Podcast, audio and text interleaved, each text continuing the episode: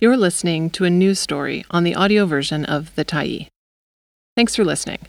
The Tyee is a nonprofit newsroom that is funded by our audience. So, if you appreciate this article and you'd like to help us do more, head on over to support.thetyee.ca and become a Tyee builder. You choose the amount to give, and you can cancel anytime. Northern MP bets his turkey dinner on passenger rail. By Amanda Follett Hosgood, December 25, 2023.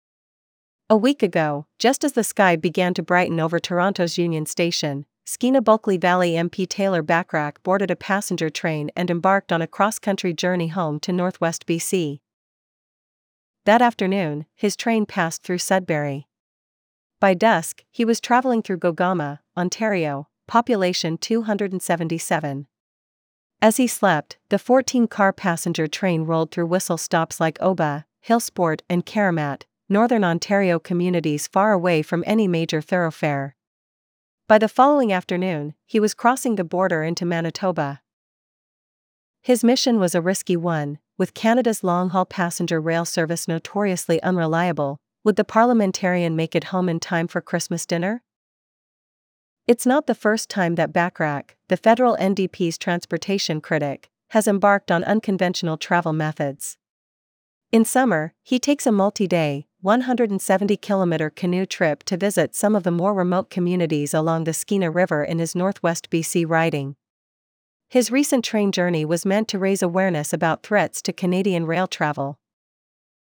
When the Tyee caught up with Bachrach at a rail yard in Saskatoon, he appeared relaxed. It's by far the most beautiful way to travel across this country, Bachrach said, settling into the brown pleather seats in one of three dome cars on the Canadian, Via Rail's 5,000 kilometer route between Toronto and Vancouver. It feels like stepping back in time to another era. You're on a train that is 70 years old, that was built in the 1950s. It doesn't go very fast, and the level of service from the crew on board is really top notch. The Canadian generally takes four and a half days, traveling north through Edmonton before heading back south toward the lower mainland. But passenger rail travel in Canada can be notoriously slow with trains like the Skeena, the final leg of Bachrach's trip, frequently behind schedule.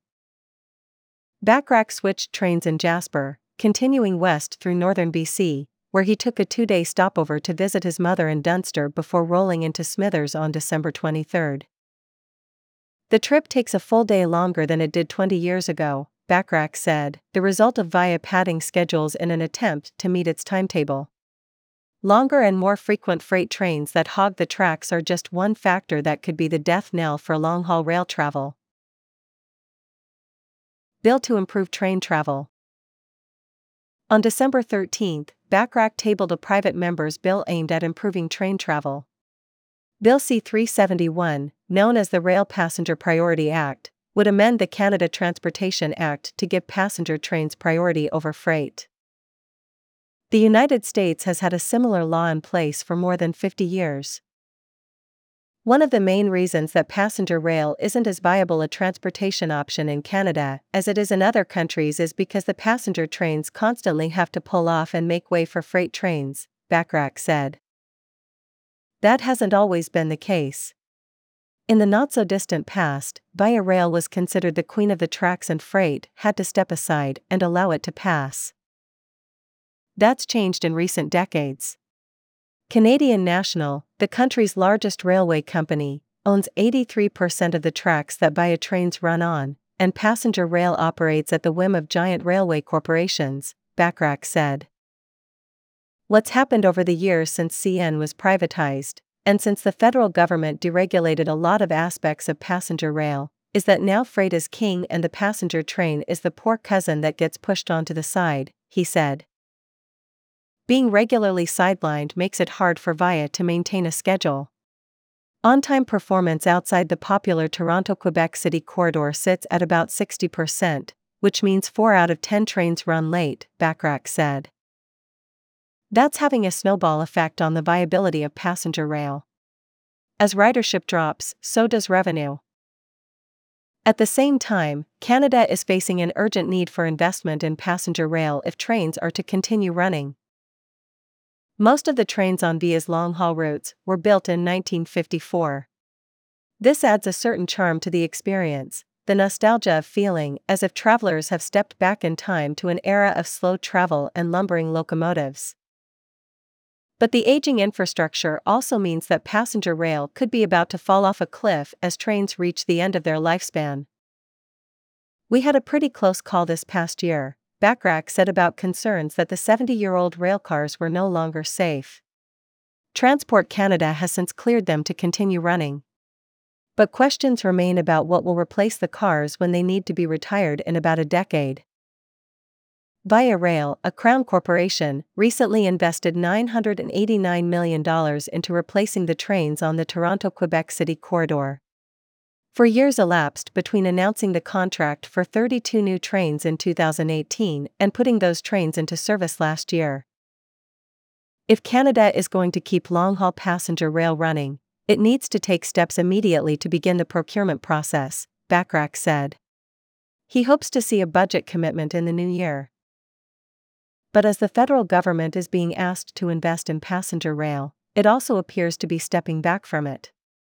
High frequency rail proposed for the Toronto Quebec City corridor would create a new rail line where conventional trains could run at slightly faster speeds, but the public private partnership would see the corridor's profits, which account for roughly 80% of VIA's total revenue, going to private interests. Essentially, what that looks like is bringing in private investors to put up the financing, to build the new infrastructure and then to run it for the next 50 years or more. That is essentially privatizing the busiest passenger rail corridor in Canada, Bachrach said. Bachrach welcomes the investment into rail infrastructure. But he said he wants to see it done in a way that increases, not decreases, VIA's capacity. Fighting privatization. Last Monday, while stopped in Winnipeg, Bachrach hosted a virtual town hall meeting from his train cabin, Nearly 100 people tuned in to hear from rail advocates like Terence Johnson, president of Transport Action Canada. We are a little bit shocked that in the last year or so the government decided that what had been a Via Rail project has suddenly become an effort to, in fact, outsource that whole operation to a private partner, Johnson said, referring to high frequency rail. We do not believe that the government has provided a justification for why bringing in a private sector operator to take over the existing corridor, including that new fleet of trains the taxpayer just paid for, is going to create a better service for passengers or value for money for Canadians. High frequency rail is the right way to go, Johnson added. But he questions the procurement model put forward.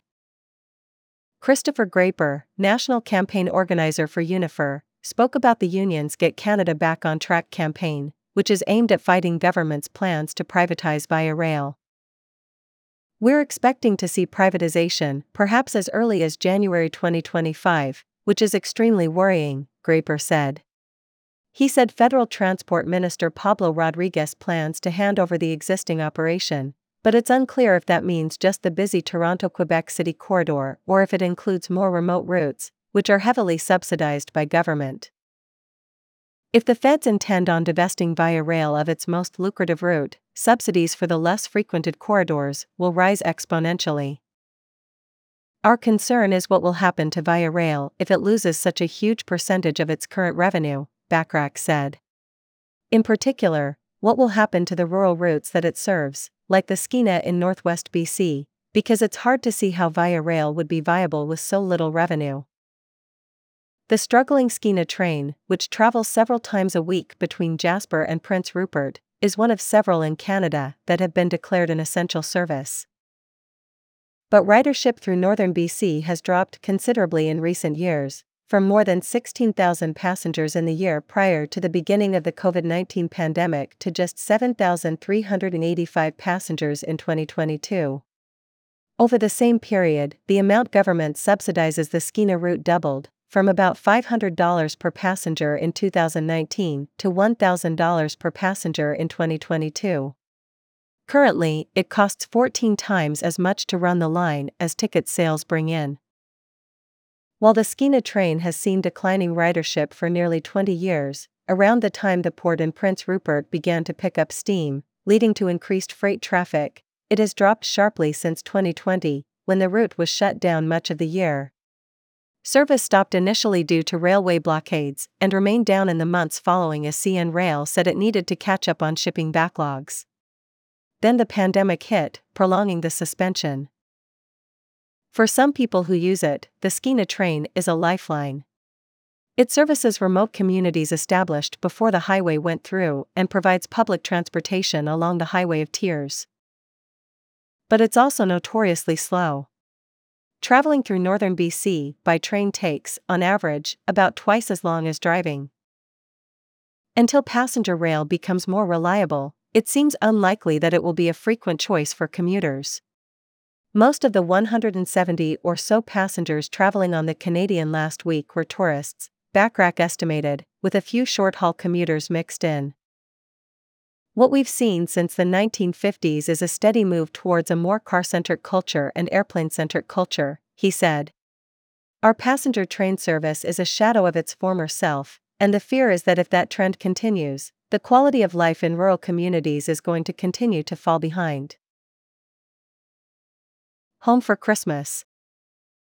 As Bachrach's train traveled through Manitoba and into northern Alberta last week, it fell behind schedule by close to three hours. It arrived in Jasper about an hour and a half late on Wednesday morning, in time for Bachrach to make his connection to the Skeena train a few hours later. After his two day stopover in Dunster, Bachrach hopped back on the Skeena and continued west on Friday, overnighting in Prince George and arriving in Smithers the day before Christmas Eve.